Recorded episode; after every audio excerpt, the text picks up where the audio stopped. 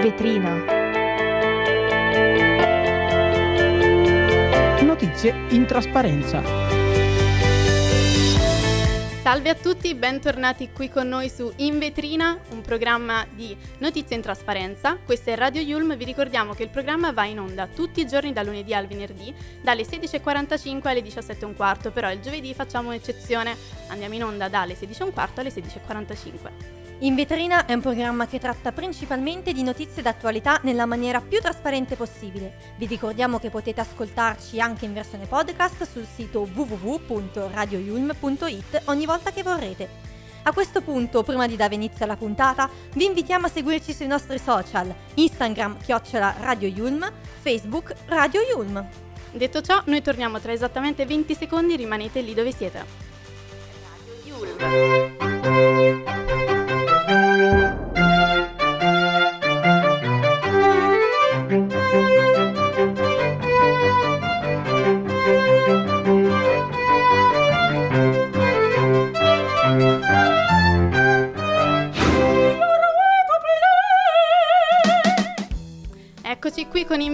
Io mi presento, sono Alessia e oggi qui con me c'è Francesca. Ciao a tutti ragazzi, buon pomeriggio. Allora, diamo inizio alla puntata con degli aggiornamenti su quella che purtroppo è la guerra in corso tra Hamas e Israele. Per tutta la giornata di ieri sono proseguiti lanci di artige- eh, artiglieria su tutti i fronti. Hamas ha preso di mira sia Tel Aviv che l'aeroporto della città, senza però provocare danni. L'aviazione israeliana però sta uh, annunciando un attacco su Gaza senza precedenti. Israele afferma di non avere la lista di ostaggi e a quanto pare avere anche un terzo italiano tra i dispersi. Si aggrava nel contempo l'emergenza umanitaria, infatti nel pomeriggio ha smesso di funzionare per mancanza di carburante l'unica centrale elettrica di Gaza. A causa dell'attacco di Hamas il bilancio dei morti è arrivato a 1417 e di cui 50 vittime soltanto stanotte. Ci sono inoltre un totale di 6.268 feriti e 339.000 dispersi, sfollati, eh, sfollati, scusate. E continuiamo con un'altra notizia sempre riguardante la guerra tra Israele e Hamas. Erdogan sta lavorando a una tregua seppur limitata per raggiungere aiuti umanitari alla striscia di Gaza, aprendo il valico per sei ore consentire appunto gli aiuti umanitari egiziani. E proprio Erdogan nei giorni scorsi aveva lanciato un appello alla calma attaccando Israele per il suo sproporzionato e infondato uso della forza. In effetti Erdogan si sta muovendo per aiutare, mandando aiuti umanitari in Israele, lavorando a dei negoziati con Hamas per liberare gli ostaggi israeliani con la sponda del Qatar. Allo stesso tempo però la gran parte dei paesi islamici stanno mantenendo un profilo molto basso. Stamattina il segretario di Stato degli Stati Uniti Blinken è arrivato in Israele ed incontrerà il premier Netanyahu ed il presidente Herzog. Intanto il ministro del, dell'energia israeliano ha annunciato che finché gli ostaggi non saranno rilasciati non verrà fornita a Gaza né l'acqua né elettricità né benzina. Adesso abbiamo concluso primo, la nostra prima parte della puntata e inizieremo a sentire principalmente delle canzoni che a me Francesca piacciono molto. Una di queste è di Katy Perry che si chiama California Girls. Greetings loved ones. Let's take a journey.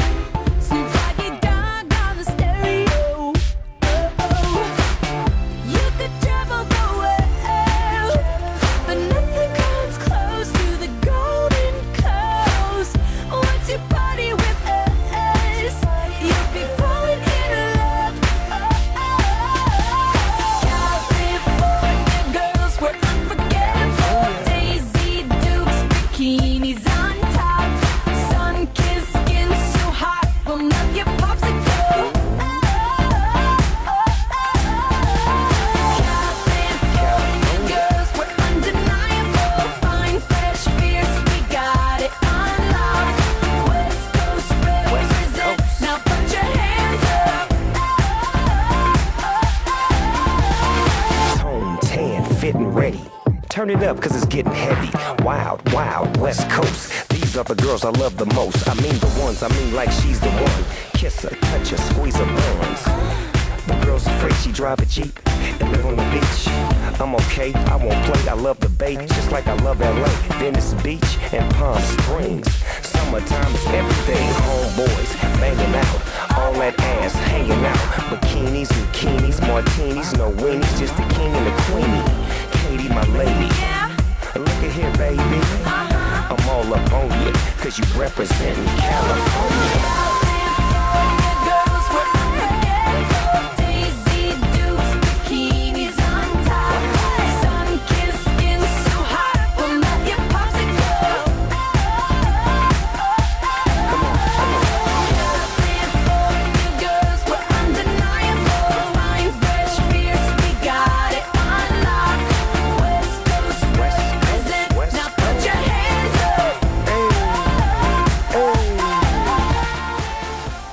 Ascoltato California Girls di Katy Perry? È un po' che non ascoltavo questa canzone, ma adesso proseguiamo con la puntata.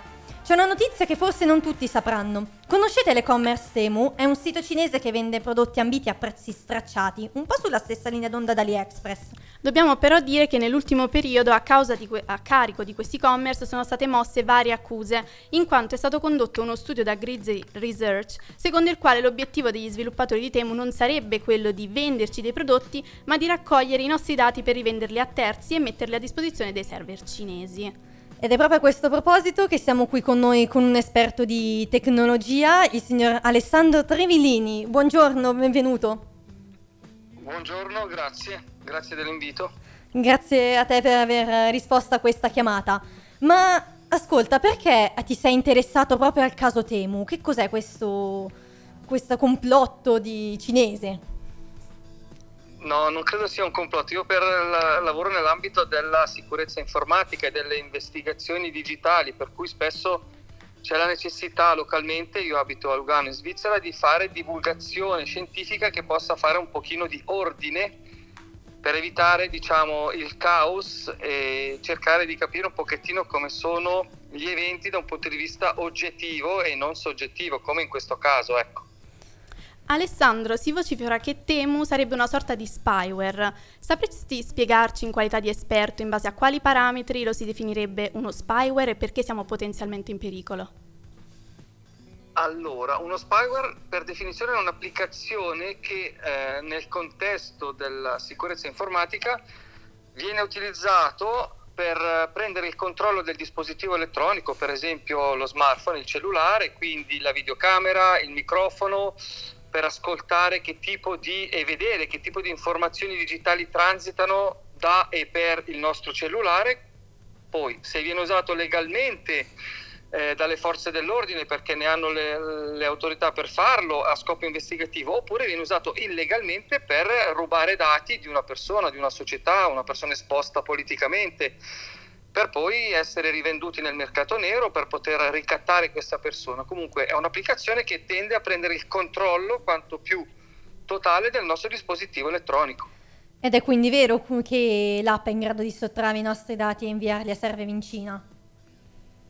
No, io non credo che sia vero perché va collocata in una dimensione di consapevolezza e responsabilità. Questa applicazione, cioè non ci sono dati oggettivi e dimostrabili perché le applicazioni cinesi non hanno pubblicazioni scientifiche in cui si può verificare che sia uno spyware a tutti gli effetti, non ci sono delle prove concrete ma ci sono delle funzionalità di questa applicazione che consentono attraverso il nostro consenso che noi diamo quando la installiamo sul dispositivo digitale che consentono loro di accedere a delle zone dello smartphone dove ci sono i nostri dati sensibili, ma questo di fatto lo fanno tutte le applicazioni o moltissime. Per poter essere scaricati il prodotto siamo noi, per cui ci chiedono mi dai il consenso di accedere, usare la videocamera, di accedere alle fotografie, alla gallery e così via. Quindi questo è un modo legale, chiedendo il consenso, di usare funzionalità che anche sono riconducibili allo spyware, come dicevo prima, ma in questo caso loro lo fanno legalmente il punto critico è che questa è un'applicazione fatta in Cina, per cui segue verso l'Occidente la stessa definizione, pensiamo al GDPR europeo, di dato personale, però verso l'interno, verso la Cina è molto chiuso, da vedere un po' come un imbuto, per cui noi non abbiamo eh, la possibilità di andare sui server cinesi e verificare come questi dati raccolti con il nostro consenso vengono per esempio utilizzati, rivenduti, condivisi o a loro volta spremuti come degli agrumi per poter poi con l'intelligenza artificiale e l'apprendimento automatico sviluppare nuove applicazioni che noi poi andiamo a riutilizzare in Occidente con applicazioni provenienti dalla Cina. Ok, quindi una persona, un consumatore che ha già acquistato dalla piattaforma ma che è preoccupato per i suoi dati sensibili, cosa dovrebbe fare secondo te? Ma a prescindere mh, la preoccupazione, o meglio, l'interesse verso la consapevolezza di sapere la responsabilità di usare in modo corretto deve esserci a prescindere non solo nelle applicazioni cinesi, ma chi, come in questo caso, avesse già scaricato questa applicazione deve porsi la domanda ho letto le condizioni d'uso, sono andato a informarmi un pochettino se mi danno indicazioni su a cosa, eh, come raccolgono i dati, dove li conservano, che tipo di utilizzo ne fanno, anche per avere un po' di consapevolezza, di alfabetizzazione e per non cascare dal pero, ripeto, se fosse stata illegale l'avrebbero già bloccata a tutti gli effetti. Invece l'elemento determinante, caratterizzante questa applicazione, ma poi anche TikTok rispetto a quelle eh, occidentali, però non possiamo verificarlo, ripeto, chi lavora nella, nella, ricerca scientifica non lo può fare perché non ci sono pubblicazioni scientifiche che spieghino come il metodo scientifico cinese è applicato per lo sviluppo di queste applicazioni, pensiamo a TikTok rispetto invece all'algoritmo di Google del PageRank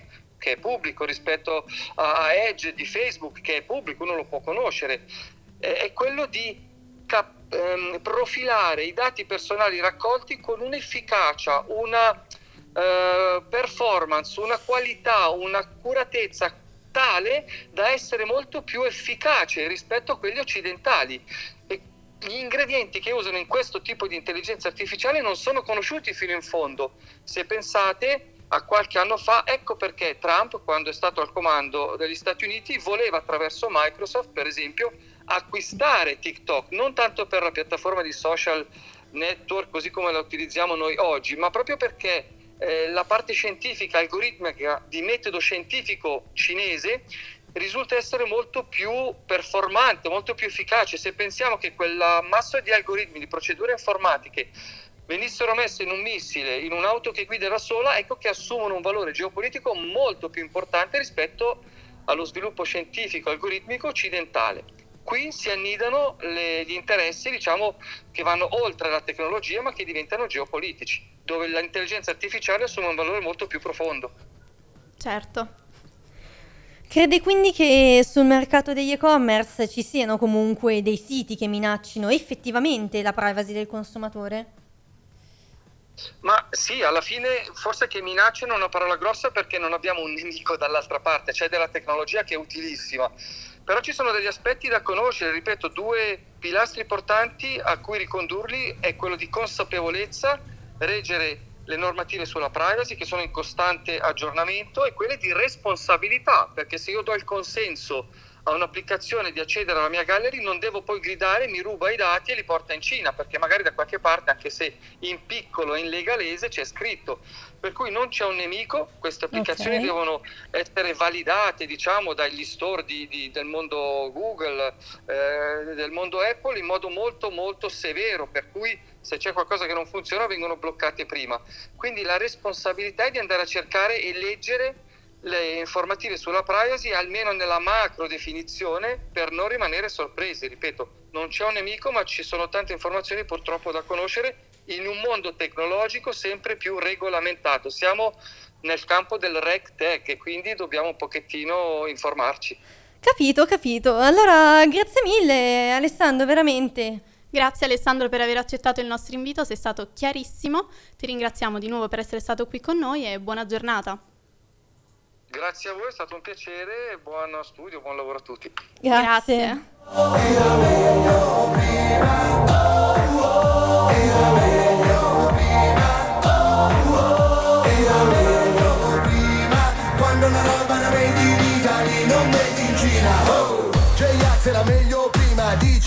Era nostalgia, come se fosse colpa mia, che non tromba nei tempi di Maria Maria. Meglio prima, meglio prima, andare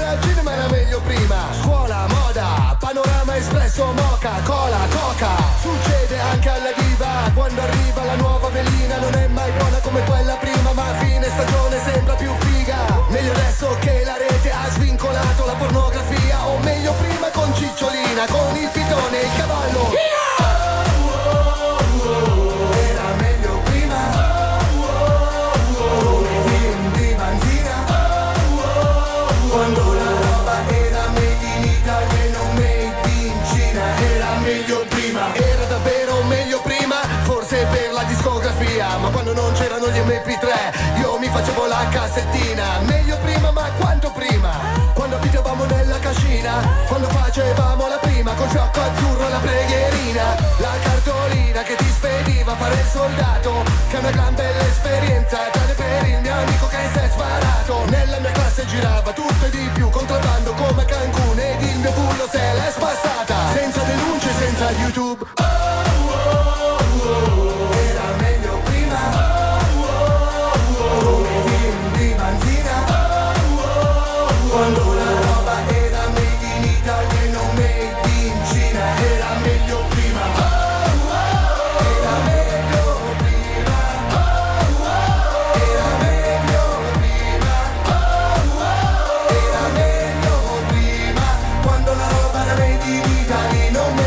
E allora, J-Ax fai meglio Dai, mandami il rap come quello di una volta Quello stiloso. Tintipa Era meglio sto J-Ax Quando stava con gli articolo E Bill Clinton suonava il sax. E intanto bombardava il Kosovo Quando c'era l'analogico. E giocavi con il Commodore. E i ragazzini nelle pipette Ci mettevano solo il crystal ball. La tua Playstation, il mio Atari La tua cala, la mia cartina La mia Falcucci, la tua Gelmini. La mia Chernobyl, la tua Fukushima.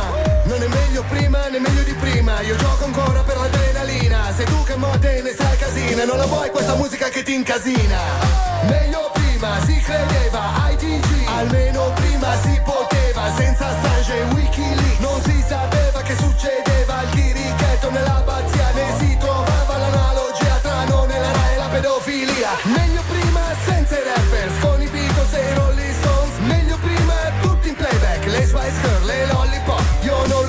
perché guardo avanti E me ne foto degli altri. Ero meglio con tranchi sei te che sei scemo a capirmi ci pieghi anni. Era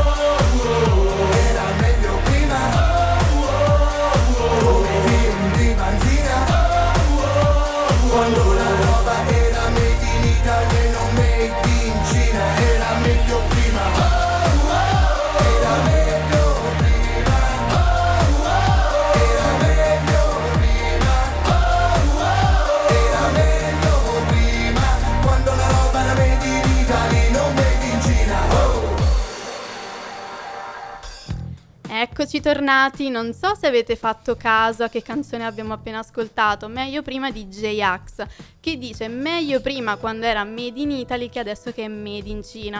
Non è stata una scelta proprio fatta a caso, no, Fra? No, assolutamente no, diciamo una canzone veramente azzeccatissima col tema su cui abbiamo appena discusso e tra l'altro J-Ax si è riunito da poco a DJ Jed, hanno fatto un bellissimo tour. Sì, gli articolo estivo. 31. Sì, miei preferiti veramente. Oddio, non sono proprio i miei preferiti, però questa canzone era perfetta per l'argomento con l'app cinese, Made in Italy, Made in Cina. Dai, siamo state bravissime. Non potete Bellissimo. di- dirci niente. Adesso torniamo serie e parliamo ancora di attualità. Non so se lo sapete, ma purtroppo con la guerra in Medio Oriente sta aumentando il prezzo del gas, perché appunto dopo il sabotaggio di un gasdotto in Finlandia sta impennando il prezzo del gas che ha raggiunto i 49 euro. Ragazzi, i 49 euro. E eh, questo ovviamente fa temere per le ricadute sulle bollette che purtroppo a cui andremo incontro in inverno. Il ministro dell'economia Giorgetti si, si dice appunto preoccupato per i numeri dei conti pubblici, in quanto comunque il Fondo monetario rivede la crescita italiana allo 0,7%, che non è assolutamente poco. Quindi Giorgetti dice che la guerra aggiungeva instabilità al piano politico che è già evidentemente complicato e il Parlamento però ha dato il via libera al NADEF, che è questo documento che contiene tutte le coordinate della nuova manovra economica. Quindi direi che speriamo in bene, appunto. Sì, purtroppo la guerra, anche se si ritrova in un solo una singola parte del mondo, ha effetti negativi su tutto il mondo e noi appunto andremo incontro a questa cosa negativa delle bollette anco- ancora più alte. In Italia purtroppo le persone non riescono ad arrivare a fine mese, quindi il caro bollette sarà un grande problema. Noi ci auguriamo che lo Stato e il nostro governo sia in grado di fronteggiare questo problema e aiutare gli italiani. Sicuramente lo speriamo tutti e noi crediamo che questa cosa sia attualmente fattibile, appunto speriamo assolutamente in questo, in questo piano, in questa riforma. Esatto. Adesso concludiamo in bellezza, dopo queste notizie leggermente pesanti, con il Columbus Day. Non so se sapete che oggi è il Columbus Day. Per chi non lo sapesse, Colombo è colui che 531 anni fa si presume abbia scoperto l'America. Dico presumo perché negli ultimi anni si è iniziato a essere un po' scettici su, cu- su chi abbia realmente scoperto l'America. Questa giornata in alcuni paesi, in particolare in America, è festa nazionale. Infatti oggi a New York le scuole sono chiuse, chiuse. beati loro, anche le università sono chiuse. E infatti per festeggiare il Columbus Day si organizzano parate dove sono presenti carri allegorici, musica, arte, cibo a volontà, poi figuriamoci. E tra l'altro il nome di questa giornata varia da, a seconda del paese in cui si festeggia, perché alle Bahamas si chiama Discovery Day, quindi giorno della scoperta. In Costa Rica è Dia de las Culturas, quindi giorno della cultura. In Spagna è Dia de la Hispanidad, che sarebbe giorno dell'ispanità. E in Venezuela è il Dia della Resistenza Indigena, quindi giorno della resistenza indigena. Aggiungerei che però in America, in particolare a Los Angeles, dal 2017 è stata abolita questa festa. Probabilmente volevano che i ragazzi andassero a scuola, non lo so. Sicuramente sarà per questo motivo. E ragazzi, per oggi queste erano le notizie, noi andiamo via giusto per 20 secondi e rimanete ancora con noi. Radio Yulm.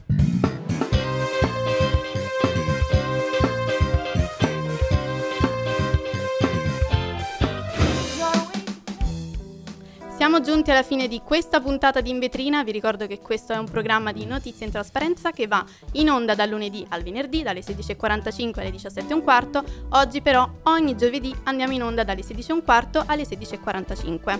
Seguiteci su tutte le pagine social Instagram, Facebook e Twitter e potete anche ascoltare questa, questa Puntata. puntata su- grazie, in versione podcast sul sito www.radioyum.it. Speriamo che questa puntata vi sia piaciuta e mi raccomando continuate a seguirci. Ciao! Ciao a tutti!